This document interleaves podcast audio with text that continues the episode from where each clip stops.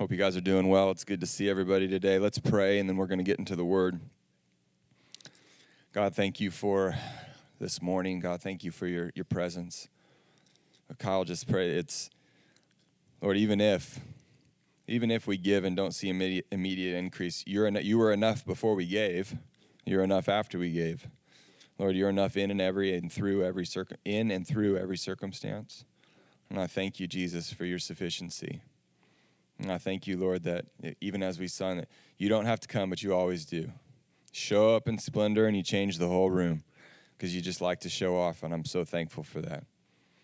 Lord, help us this morning to glean from your word and to hear your voice clearly. Holy Spirit, we ask you to continue, even to increase your work and your activity right now in the room. And I encourage each of you to just just remain sensitive to the Lord during the next minutes. As we're we're not this isn't like the part of the service where we get to turn off the presence and and just kind of sit and, and listen, but it's it's hearing from him.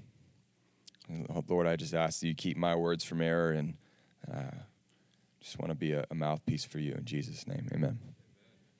All right. Open your Bibles, if you would, to Second Kings chapter 4.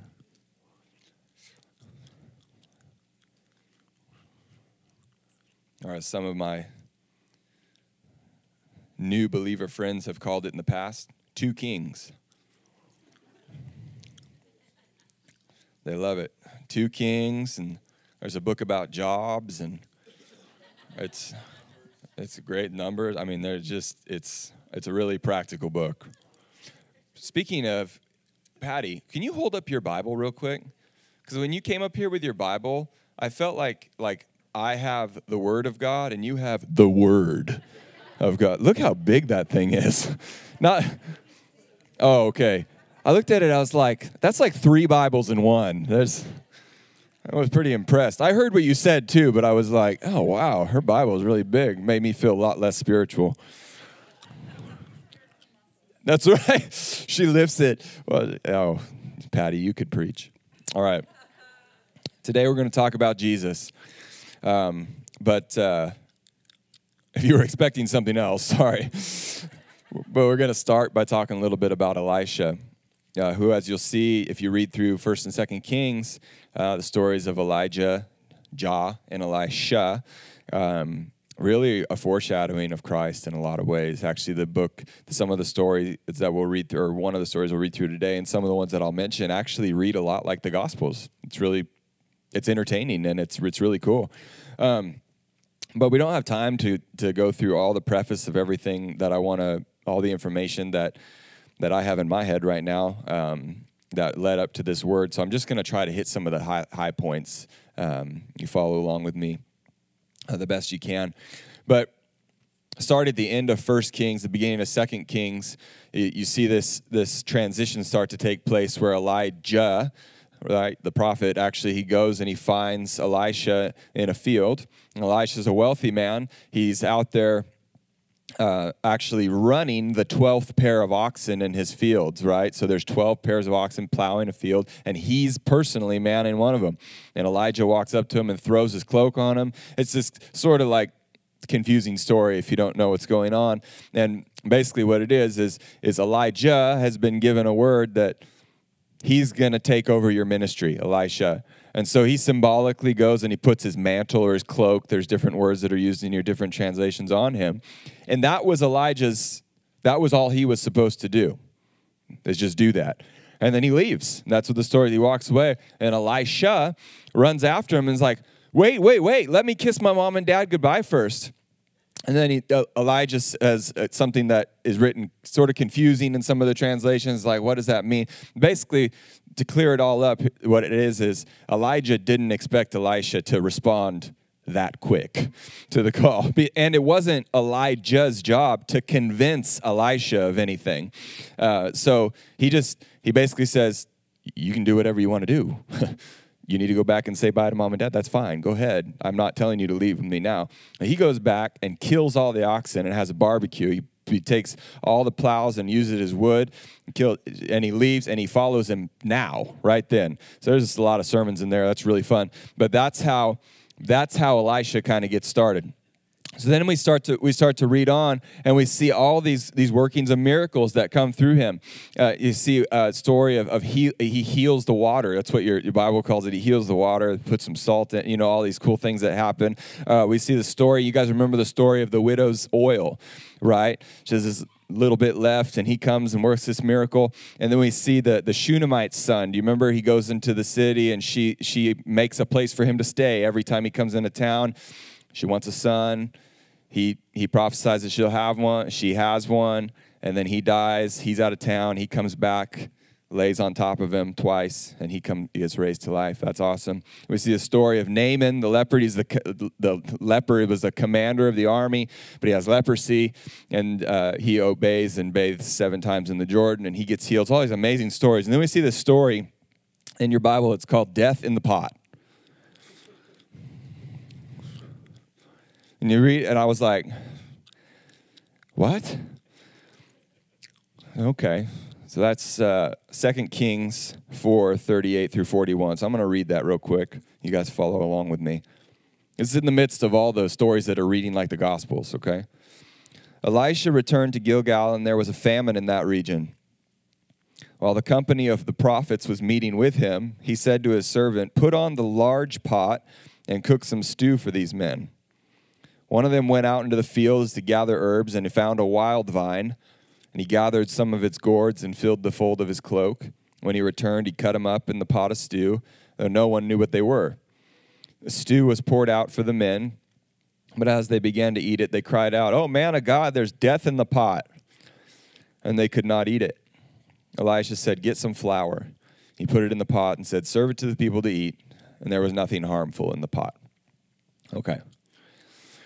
It's a really interesting story, right in the middle of all these huge miracles death in the pot. Um, I'm going to break this down for us and then eventually get where I'm going, I promise.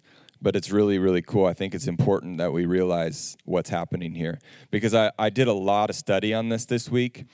There is so much noise and chatter in different uh, theological commentaries and opinions about this. There's there's seriously fights and arguments over whether or not the flour was supernatural or whether the, the stew was poisonous and whether whether they meant death like they were going to die or or the word actually means evil whether it's evil. And there's so much blah, blah, blah, blah. and I was and I was like it seems simple to me. I don't know. I'm sort of simple minded so it maybe but really I think that's uh, the point is that I think maybe some overthink it a little bit. So I think it's a little simple. I'm going to break it down for us. Um, number one, there was famine in the land, right? That's what the first. That's what the first verse says. Elisha returned to Gilgal. There was famine in the land, so food was scarce at best. Everyone was most likely in fear and self-preservation mode, probably hoarding all the dust masks at Home Depot, so that the carpenters can't buy them when they need them. And that's all I'm going to say because my wife told me I'm not allowed to talk about any of that. Which is only the second time in our marriage that she's instructed me not to say something from the pulpit. But she's in the nursery this morning, so that's all I'm going to say. But everybody but this is this is this is important to the story. It's also important to the story we're going to tell right after this. But there's a famine in the land, food is scarce. Elisha is in a staff meeting with a bunch of other prophets, and he, and he says to his, he says to one of the servants, This is it. Get this. There's a famine in the land. He comes to town to have a staff meeting, and he looks at one of the servants and says, Go put on the large pot and make stew for everybody. And you can see the servant like, What? It'd be like if I sent someone to the store for dust masks today. They'd be like, "What? You know they don't have any." You know, and uh, and but he listens. He goes, "Okay." So he goes out to to make some stew. Now I'm sure he got the eyebrow raised from the other prophets around the room too. I mean, maybe they were all men of God, so maybe they were right there with him on his faith level. But um, Elisha's faith was not predicated on what he saw in the natural. It didn't. It didn't shake him. Elisha was known, if you study the life of Elisha, he was sort of known as, as kind of a guy that wasn't necessarily popular outside of his gifting and calling. It wasn't like somebody you'd have over for dinner because he's just so just so good to have around. He's so hospitable, he's so loving, he's so oh, he's just so tender and like no, he he was just powerful but his faith wasn't predicated on what he saw. He didn't live from earth to heaven, he lived from heaven to earth. And at the time, there wasn't a famine in heaven. So at, at the time,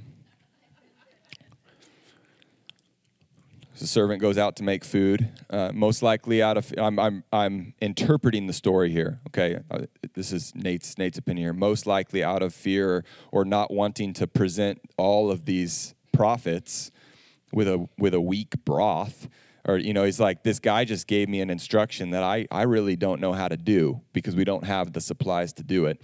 So not wanting to bring them something lame he just goes out and goes that looks like food. And he takes it and that's what it is this wild vine. We don't know what it is but it's important that it mentions it. It was not edible. It, it look there's plenty of stuff that looks like food. There's berries on trees that'll kill you but they're pretty you know, so he takes this food, he cuts it up, probably wanting to beef up the stew, pardon the pun, and he uh, he makes it and he serves it to the prophets. And the prophets take some bites and they go, "Oh my God!" You know, this is like this is prophet. So the, the word the word used here is evil for death. They said there's death in the pot. You got to remember, this is a group of hyper spiritual guys, right?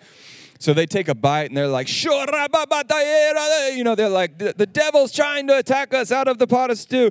You know, so it was very, probably trying to, I'm, I'm guessing they were interpreting the, you know, very spiritual things from everything around them. Because if you've ever spent time around prophetic people, that's what they do, right? They walk by the microwave, they're like, oh my God, it's 9 11. You're like, you're like, yeah, twice a day. It's not like, yeah.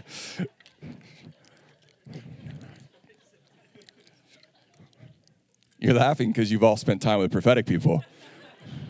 But this is what they said there's death in the pot. And Elisha's like, get me some flour. And now, in my opinion, the flour was not, it wasn't, this isn't a miracle. In my opinion, I'll tell you why. Flour, just, I, I know some about cooking. And flour is an, what's called an emulsifier. Okay, so flour is the reason why when you eat something spicy and then you eat some bread, it helps take the spice away. Because flour, right? Sherry, am I lying? If I'm lying, I'm crying. Sherry, can, flour actually absorbs acids and bases, so it can take bitter and sour out of food. So this this stew probably tasted. I don't know if it was more sour or more bitter. I'm guessing more bitter. When you add flour to it, and it can it'll neutralize that flavor and make it and make it taste okay. It didn't say that all of a sudden it tasted like In-N-Out burger. It said that it said there was nothing harmful, which basically implies they ate because they were hungry, right? So check it out. The servant goes out out of fear. What am I going to do? He just gave me this command. We don't have any food. Uh, I'm just going to put some stuff in it. They eat it. It's disgusting. Elijah fix. Elisha fixes it. Okay. All right. Number four. I'm sorry. That was number four. Um, we have to ask ourselves, most likely Elisha had encountered similar things. Uh, there was a famine in the land, it's probably lasted for a while, but he was also an agriculture man. Okay, remember where, where he was first found was plowing his field. I'm not saying he's an Aggie, remember he's a man of God. So the, but he was but he was familiar with this kind of thing. That's another that's another reason I don't believe this was necessarily the same type of thing as where he threw the salt in the water and the water was all of a sudden, you know, not going to kill you anymore. I don't think it was the same thing where he went and laid on the Shunammite's son. I don't I don't know that putting flour was necessarily a supernatural act on that, and that's why I believe that. But you have to ask your question, or I had to ask the question if it's not, then why are these four verses jammed into the middle of this book that reads like the Gospels? Okay, that's the question we have to ask. And I think, I think the answer, at least a answer, is really because when the going gets tough, it's tough for some of you now. It's going to get tough for some of you later. It's been tough for some of you in the past. You have options.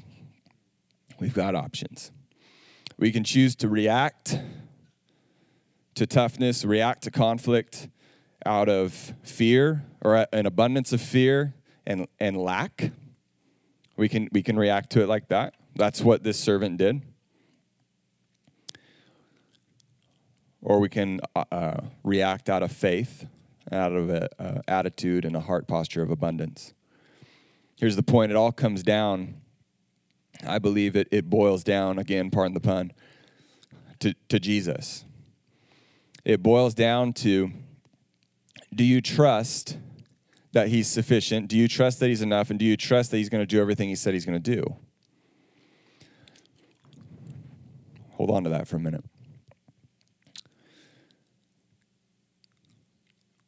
I believe when it comes to when it comes to lordship, it's Jesus plus nothing. It's Jesus and Jesus alone. We know that Jesus, we know from scripture that he's made us co-laborers with him. The only what Pastor Glenn pointed out this morning to me, we were talking, and it was a really good point. The only way that we can be effective co-laborers is if it's Jesus plus nothing when it comes to lordship. If it's Jesus plus New Age, Jesus plus politics, Jesus plus sex, drugs, and rock and roll, Jesus plus this person's opinion, Jesus plus Jesus plus this, Jesus plus that, Jesus plus my fear. That's called mixture. And it's just not good. Paul Norris will appreciate the math. Jesus plus nothing equals Jesus, but Jesus plus anything equals not Jesus. right? So that was real simple math. so, and I and I think it's I think it's important, and I'm going to show you why.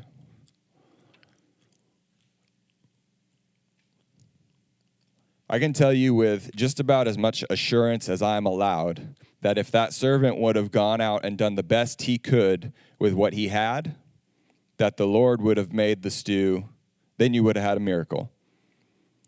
It would have tasted good and it would have filled him up. The reason I believe that is because of the next three verses. Starting in 42, a man came from Baal Shalishah, bringing the man of God, Elisha, 20 loaves of barley bread baked from the first ripe grain along with some heads of new grain. He was bringing his best first and a tithe to the Lord. Give it to the people to eat, Elisha said.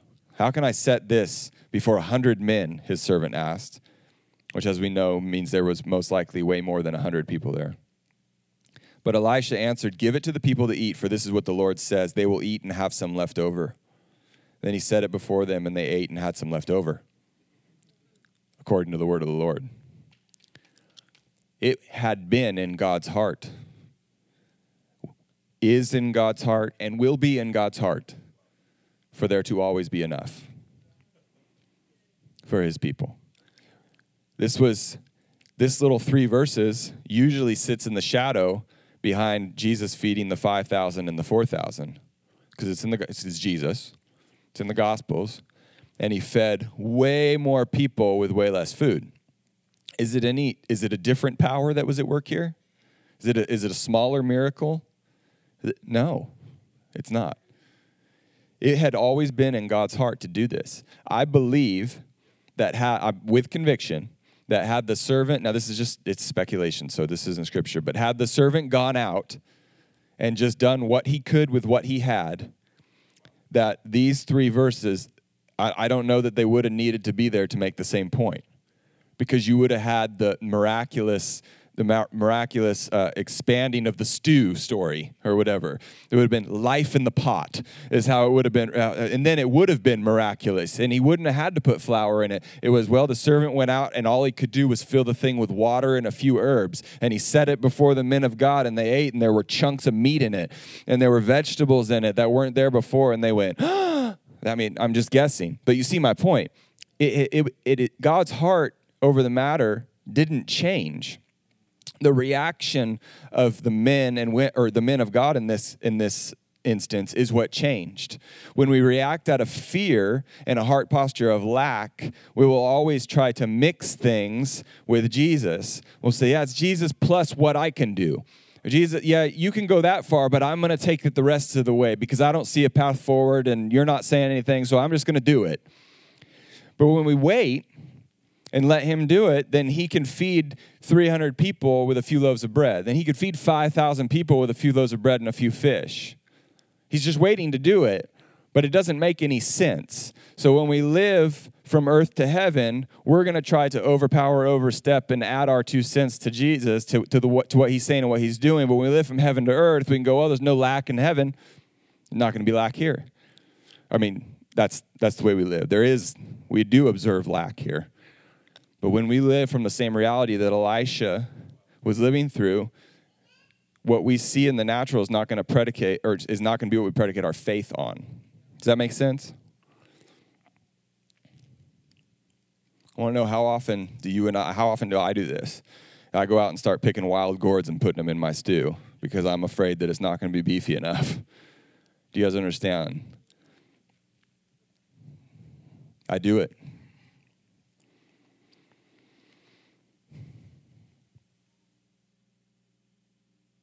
And all the while, God's waiting to multiply what we have into what we need. I've seen it and I heard it more and more recently. Just a couple more small points here. Believers, um, true believers in Jesus, attempting to, to add things in. It happen, it's happening in the church, especially in the charismatic church. You hear people um, yeah, yeah, yeah, Jesus. Oh, yeah, Jesus. But also, you know, also I've been doing tarot cards. It's awesome. And it's so prophetic. You're like, what? Oh yeah, I just I prayed to Jesus, but then I, I also I prayed to Buddha, and he totally heard me. Like I saw Buddha in my dream, and Jesus and Buddha are friends, and it's all good. And you're just like, that's what I'm. That's the mixture I'm talking about. We cannot do stuff like that. That's that's dangerous. Those are inedible gourds.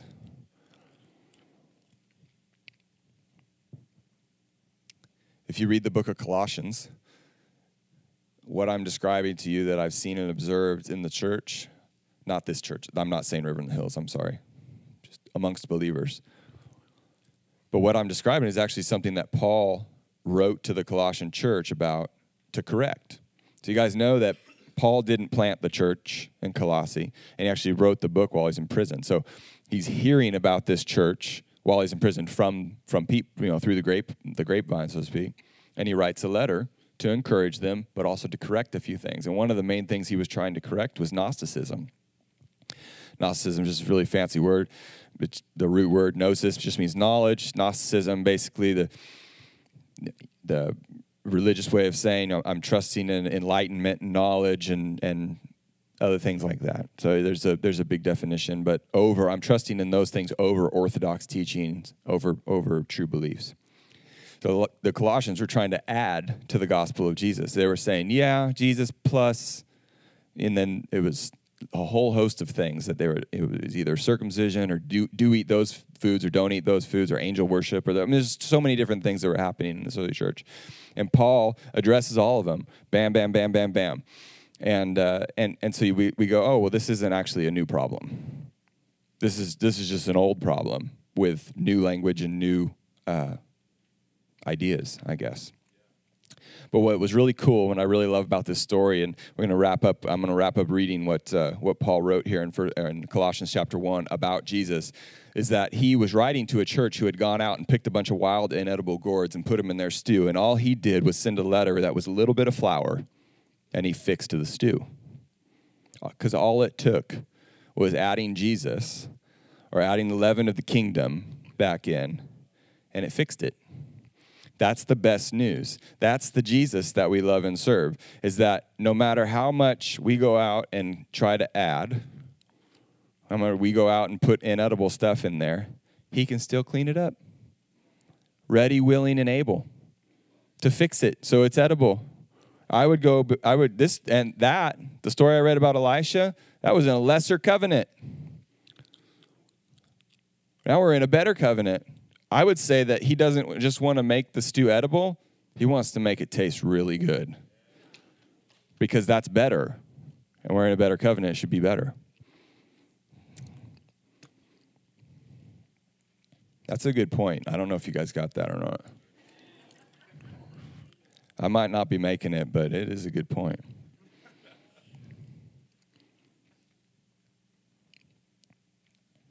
All right. You can turn to Colossians chapter 1. And we'll end with this.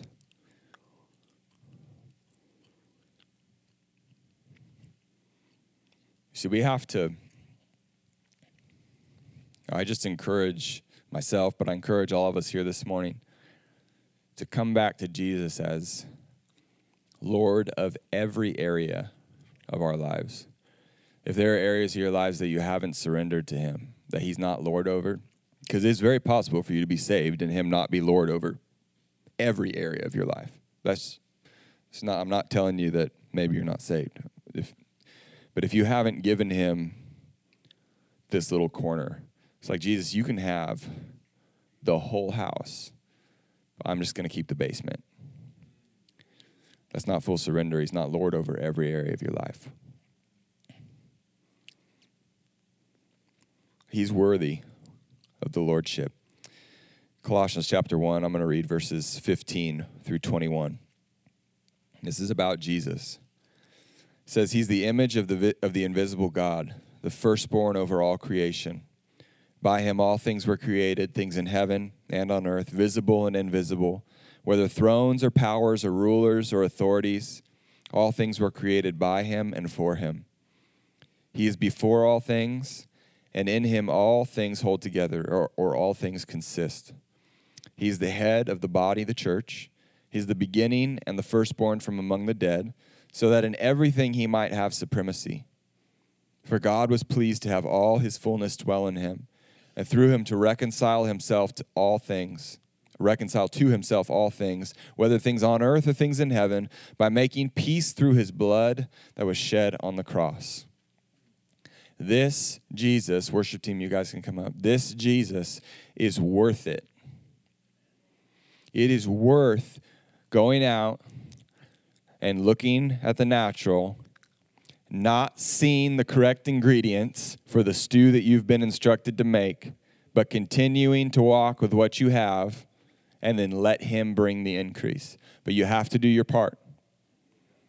Let Him do His, but you got to do yours. We have to do ours, is what I should say.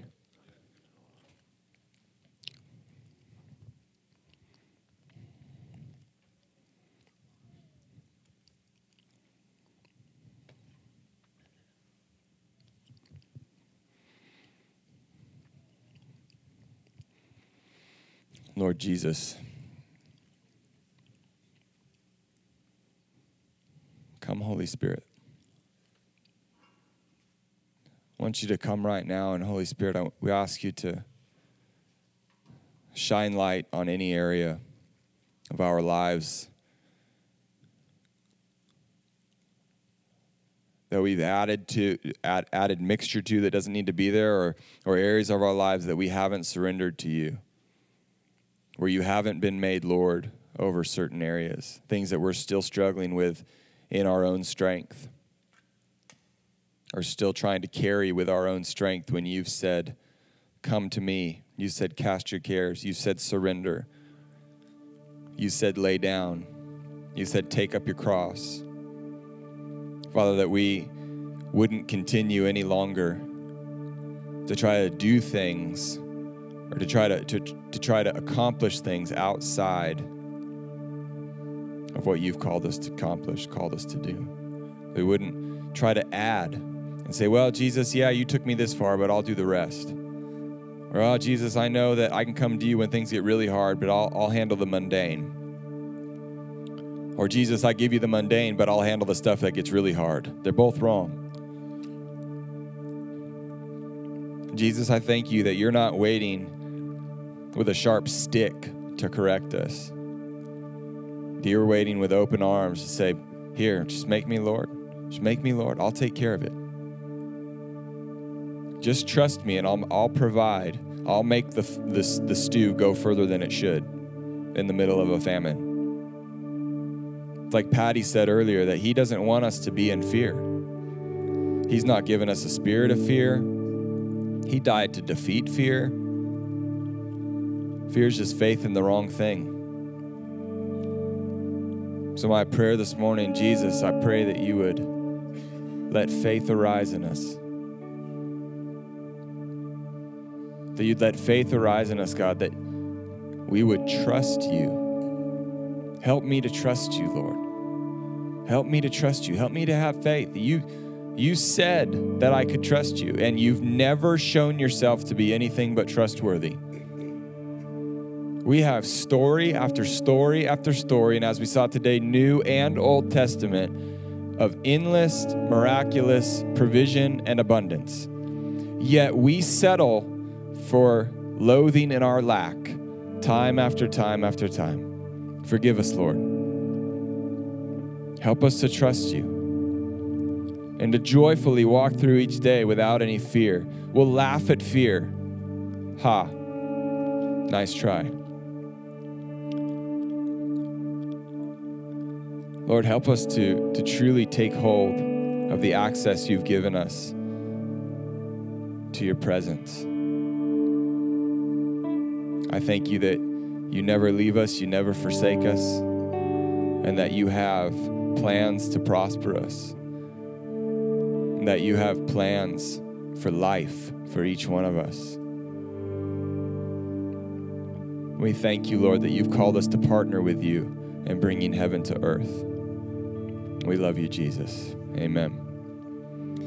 I asked Pastor Glenn to come up. He's going to lead us in some ministry time as the worship team closes. Thank you guys. I, I encourage you as you go through as you go through the rest of the day, be conscious of the Lord answering the prayer we just prayed. Because because even if he didn't show you something right in this moment, he's he's always speaking. He's a chatterbox, okay? He's always speaking. I encourage you to listen. Maybe it happens in a dream. Maybe it happens when you wake up. Maybe it's when you're going to the bathroom. Maybe it's when you're at work. I'm telling you, it's any time. We just listened in Sunday school this morning about Bob Jones, you know, talking to, to Mike Bickle. And Mike Bickle's like, How do you know that? And he's like, I don't know. An angel just showed up and told me. He, he, he didn't sit down and ask for it. He didn't try to squeeze an answer out of God. It's just when God speaks, God speaks. So I encourage you to, to, to be attentive to what he would show you because it's for your good. Amen How many of you appreciate Nate?